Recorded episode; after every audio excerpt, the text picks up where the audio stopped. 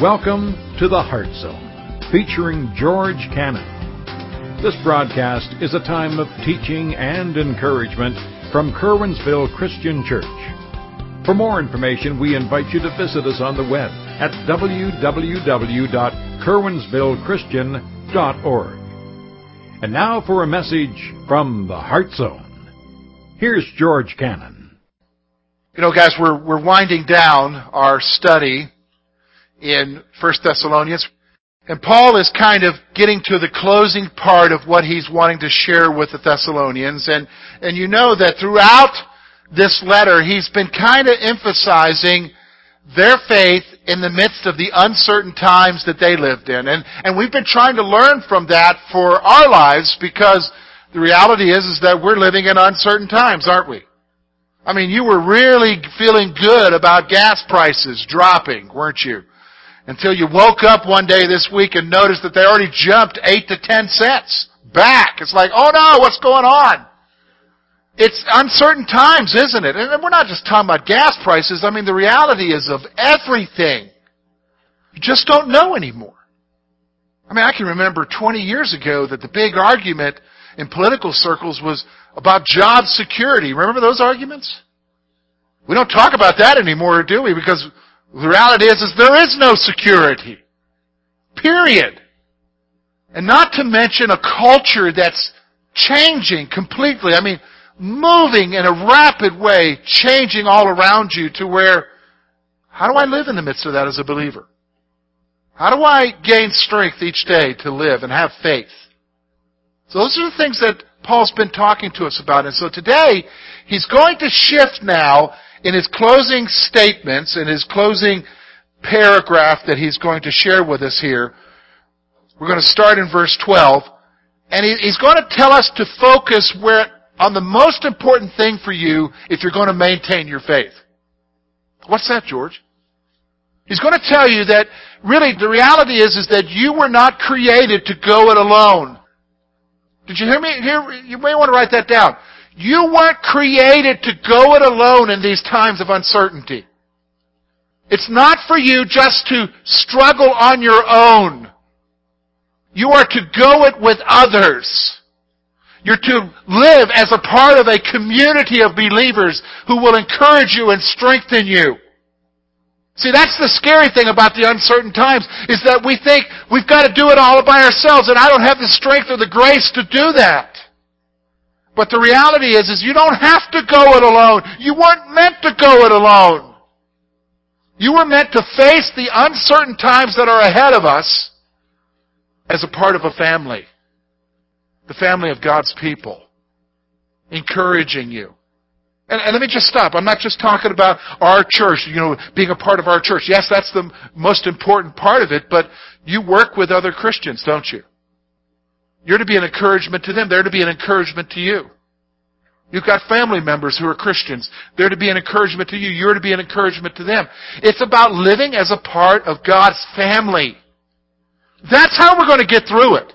Did you understand what I'm saying? That's how we're going to progress. So I want you to notice with me. Let's look at verse 12.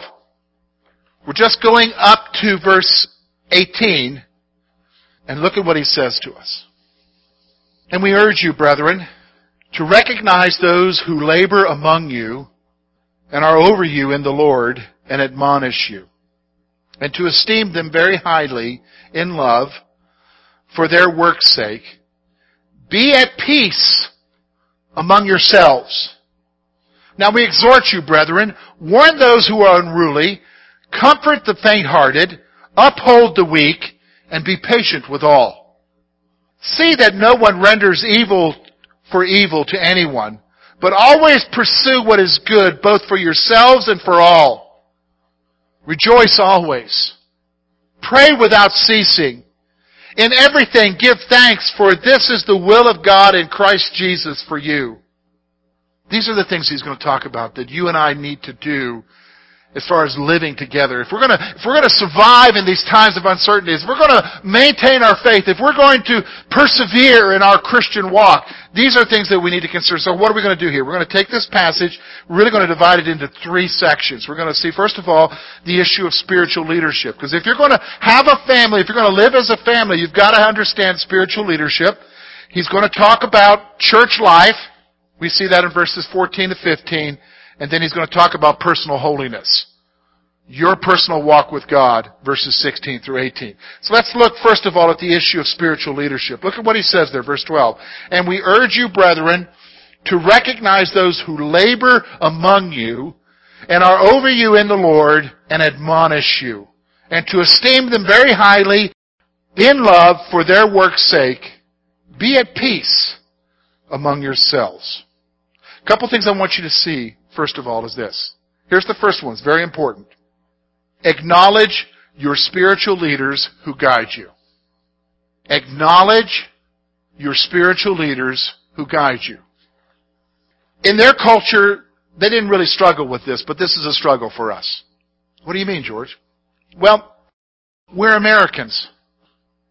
We are in a culture. Can I be honest with you? Have you noticed, like I read the polls and they say that you know, such and such a percent likes the president. And even lower percent likes the people in Congress. Alright, I think it's like 14%. How in the world they get in there, you know? But here, here's the reality. It's always been that way. Because we're Americans. What do you mean? What does that got to do with anything, George? We have a natural propensity in our culture to dislike our leaders. Have you noticed that? I don't care who it is. You know the only time that we talk good about them is when they've been dead for 20 years. Do you know what I'm saying?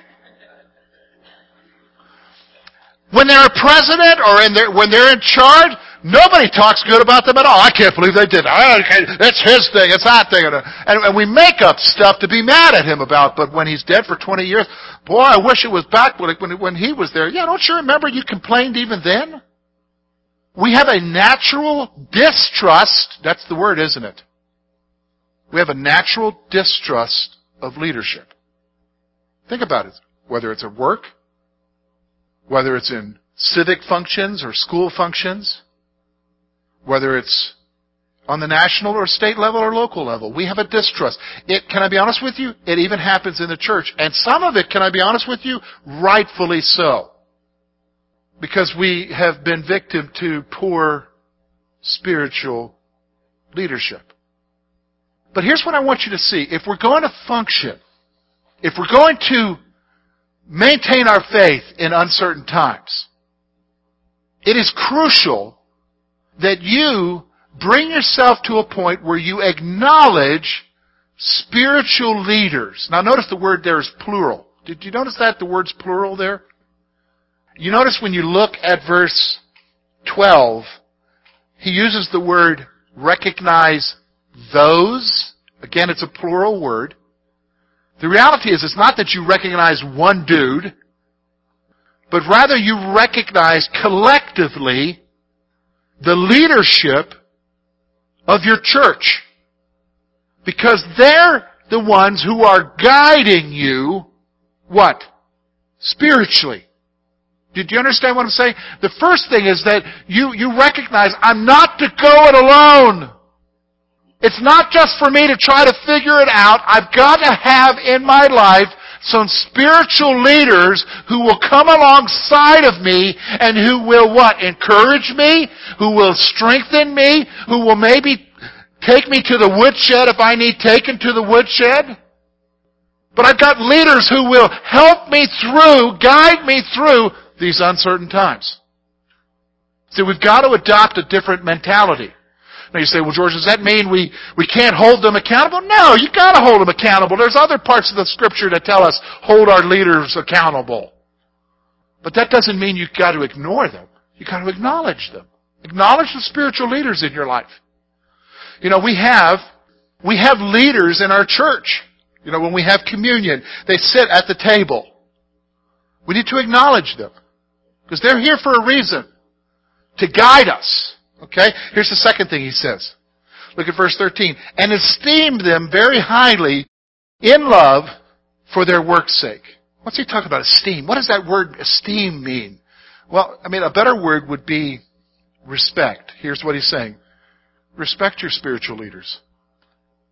Respect them for what they do. That's what he's saying here, isn't he? Esteem them for their work's sake. Respect them for what they do, what they do in your lives, how they guide you, how they, how they, how they encourage you, how they strengthen you. Respect them. Did you understand what? Give respect for them. So if, the, if we're going to live as a community, it can't be just this willy-nilly by, you know, whatever the group decides type of thing. You need to have leaders who are going to guide you, especially in these uncertain times. So he's talking about spiritual leadership here. Here's the second thing. He's going to talk about church life, verse 14 through 15. Look at what he says here, these two verses. He's going to, he's going to bring out a couple of points here that I think are so foundational. If we're going to, if we're going to have a church family, and if that, living as that community is going to strengthen me as I'm facing uncertain times, look at what it's calling us to do here. Look at what it says, verse 13. We exhort you, brethren, warn those who are unruly, comfort the faint-hearted, uphold the weak, be patient with all. See that no one renders evil for evil to anyone, but always pursue what is good for both yourselves and for all. Two things. Here's what he's saying. Patiently strengthen each other. Patiently strengthen each other. How do we do that, George? Well, he gives us several things that we're to do here. Look at what he says here it, it, as a church family, this is not just talking about spiritual leaders here.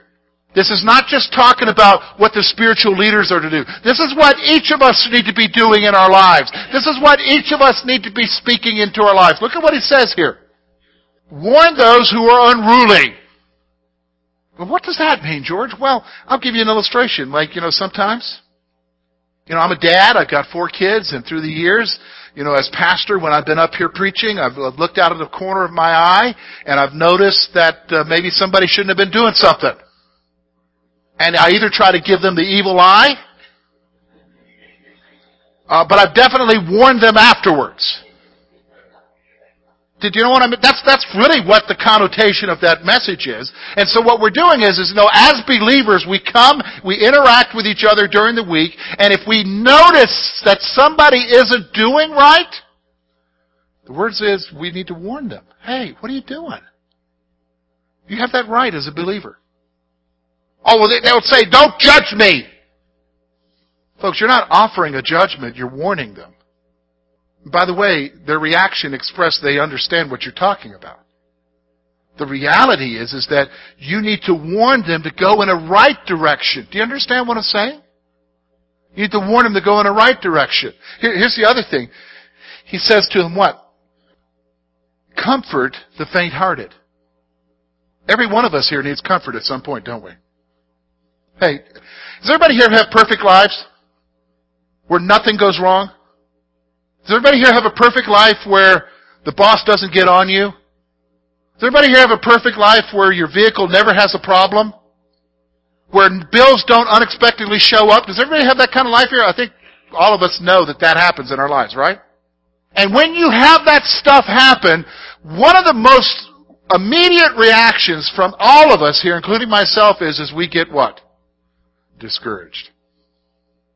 And if you're a believer, it goes the next step farther. Your, your, your faith begins to waver. And what he's calling us here is, is he's saying, you know, you don't just warn the unruly, you bring comfort to the faint-hearted. See, that's what it's talking about, strengthening each other. You bring comfort, you bring encouragement, because you know that right now they're going through the discouragement. And especially, look, especially if you've gone through it yourself, right? If you've gone through it yourself, you know that somebody else needs that encouragement because you needed it. Well, you know, George, I don't really like nebbing in people's business. You know, I don't want to be nosy. No, no, it's not a question of nosy. People are waiting to see does anybody care. I've yet to hear a discouraged person say, why are you bothering me? He says strengthen each other. And I think the one thing he says there that's really interesting is be patient. That's what it, you know, as we are strengthening each other, here's the issue, folks. It's going to require something from us. What's that? That we've got to be patient with each other. Because when you're warning the person who's not doing right, I can almost guarantee you he's not necessarily going to respond immediately the right way. So you got to be patient with him. And if you're trying to bring comfort to somebody who's discouraged, they're not immediately going to get over their discouragement. Have you noticed that? They actually might get deeper into their depression. But you gotta be patient with them. Hey, you know, we've gotta be patient. We gotta, what, put up with each other. Have you noticed that? That's what he's talking about. This is what he's saying for church life. If we're to live as a community, we've got to patiently strengthen each other. Here's the other thing he says. Look at verse 15. Seek what is good, not vengeance. Seek what is good, not vengeance. See, that's the way our culture operates. You do me wrong, I am going to pay you back at some point. May not be right now, but payback's coming. But that's not the attitude that should be in church. You don't render evil for evil, he says. But rather you seek what is good, not just for yourself, because isn't that true? We will seek what's good for ourselves, right? I mean, if you're a human being you're going to make sure that somebody's taking care of you, and that's you. You're going to take care of yourself. But he's saying, don't just seek good for yourself, but notice he uses the word there. Notice what he says. Not even just for your friends, but for all. Look at the last part of that verse there, verse 15. Seek what is good for yourselves and what? For all. See, if you've got a church family, if you've got a community of believers who's going to strengthen you in the times of uncertainty, they're going to patiently strengthen you, but they're also going to seek what is good for you. They're not just going to seek to get even with you because you irritated them. That's the reality. Isn't, isn't that the kind of church we want to be? Isn't that? I mean, a lot of us have been in churches where it was anything but that. But this is what we're called to be, isn't it?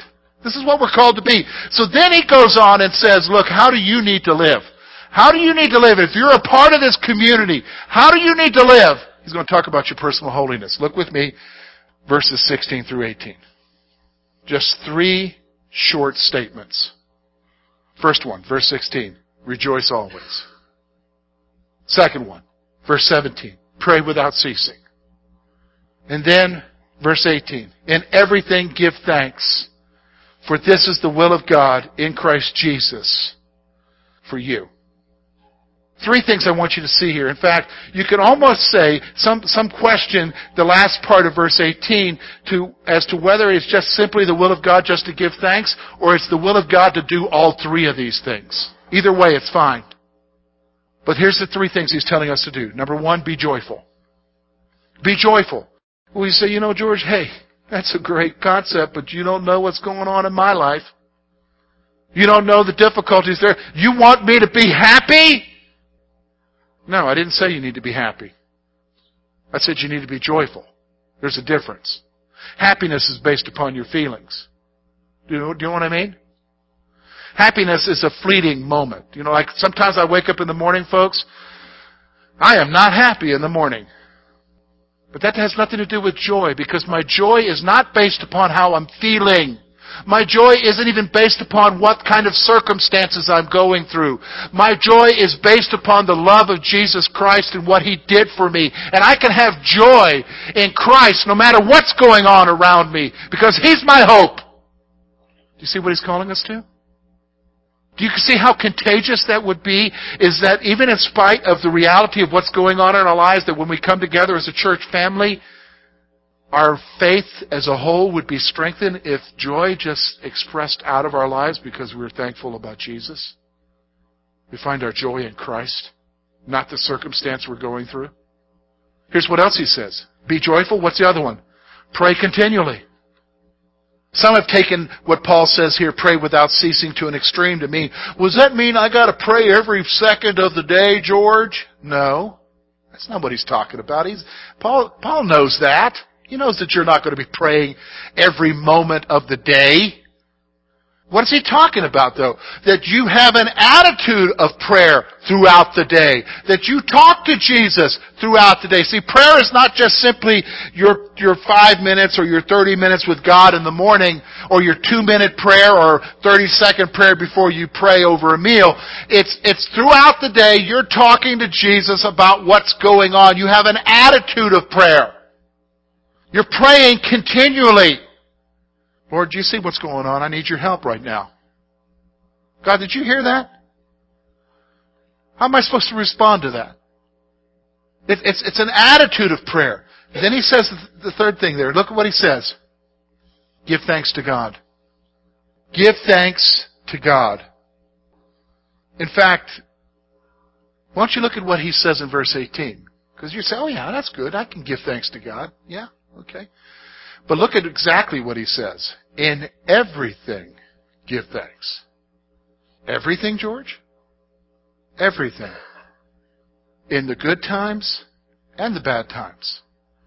In the midst of the struggles, in the midst of the victories. You give thanks to God. You thank Him. Well, you know what, George? I don't know that I got anything to thank Him for. You're drawing breath, aren't you? You got gas in your car, right? You got a roof over your head.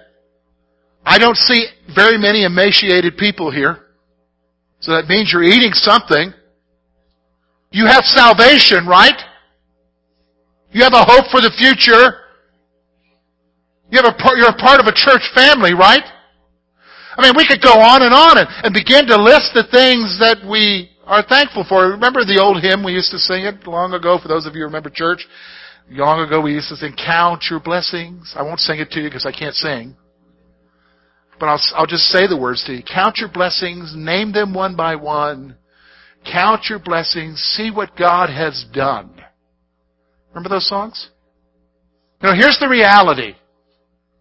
It's calling for, you know, if we're going to be a community of faith that's going to help us, that's going to help us in the times of uncertainty. And folks, it's going to get even more uncertain. Do you realize that?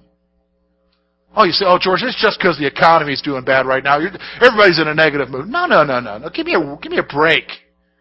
It's not just because the economy. Even if the economy was doing well, times are uncertain.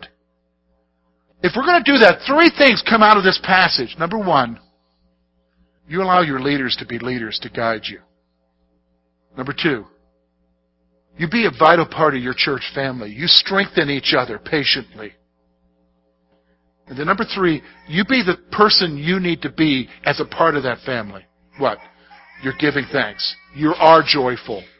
You are praying. That's what it means here. That's what it means to be a part of a community together in the midst of these times. So you say, okay, George, what are we going to do here with this? Well, let me give you two questions to think about. And again, with these questions, I'm not wanting you just to think about them right now. I want you to take some time to think about it during the week because they're very vital questions because they're going to be questions about us as a church family and about you. So here's the first one. How important is your church family to you?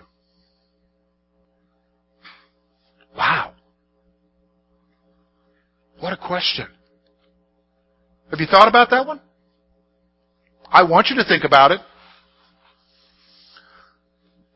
I don't want you just to think about it right now. I really want you to digest this one. I want you to chew the cud on it. Did you know what I mean? I want you to wrestle with this one. How important is your church family to you? And, and, you can answer that in a lot of different ways. You can say, oh yeah, they're the folks I see on Sunday morning when I go. Well, that expresses something, doesn't it? Or you could say, you know what? Life stinks.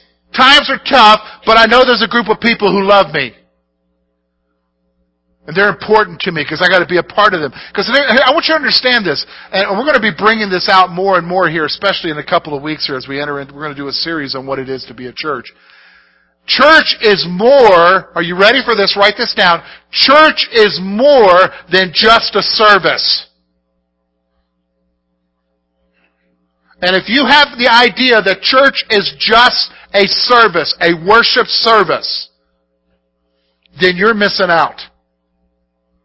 Church is a whole lot more than that. Church is the people who come together and say, we're here because of Jesus Christ, and we love each other, we put up with each other for Jesus. So how important is your church family to you? You gotta ask yourself that question. You know, and don't say, I don't really want to know your answer. You gotta have, in your heart, you know the answer. In fact, the Lord knows the answer. Here's the second question. Fits right with the first one. What impact are you making on the church family? What impact are you making on the church family? You say, "Oh, okay, George, you know, but yeah, you know what? I don't, I don't serve as a leader. I don't play in the band. I don't teach a Sunday school class or lead a Bible study. I don't help in the kitchen."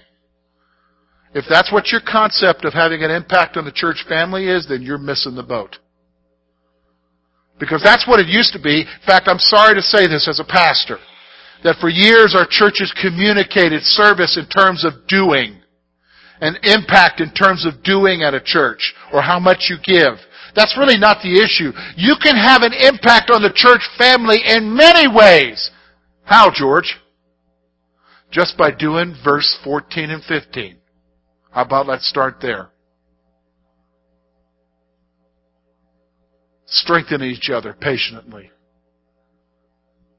Just by doing those things. Just by being the person that you need to be. One of the greatest things that you could do is what? Just seeking the good rather than seeking vengeance. Seeking the good for others. That will have an impact, won't it? Here, you want to know another impact? Some of the tremendous people who have impacts in our church don't physically do anything, but they pray. They pray for their church. They pray for people in the church. They pray for the needs. They pray for families. They pray for kids. They pray. What kind of impact are you making on your church family? Don't excuse it away by saying, well, you know, that really doesn't apply to me because I'm not, I'm not, I'm not that involved. No, no, no. Your involvement is more than just a position. It has to be more than that. You can have a tremendous impact on people. So what do we do about that, George? Here's your action point. Ask the Spirit to help you to be a vital part of the family. Ask the Spirit to help you to be a vital part of the family. You need to go to Him and say, Lord, I love my church family. I love Curwensville Christian Church. And Lord, I want to be a vital part Lord, maybe you want me to pray. Show me what I need to do. Maybe you want me to just be an encouraging arm for somebody who's discouraging. Show me what I need to do. Maybe you want me to progress in leadership so I can be a part of the leadership guiding our church. Show me what I need to do. But Lord, I want to be a vital, you help me. You, Lord, you help me to be what you want me to be, to be a vital part of our church family. So that's what we need to be striving for to have an impact. Thank you for being with us this morning. And we trust that today's message has been both challenging and an encouragement to your heart. At Curwensville Christian Church, a warm welcome is always extended to you. We're located at 700 State Street, Curwensville, Pennsylvania. For more information about our ministry, please visit us on the web at www.curwensvillechristian.org. Now, on behalf of George Cannon and the entire church family, we hope that you will look to the Heavenly Father in all that you face this coming week.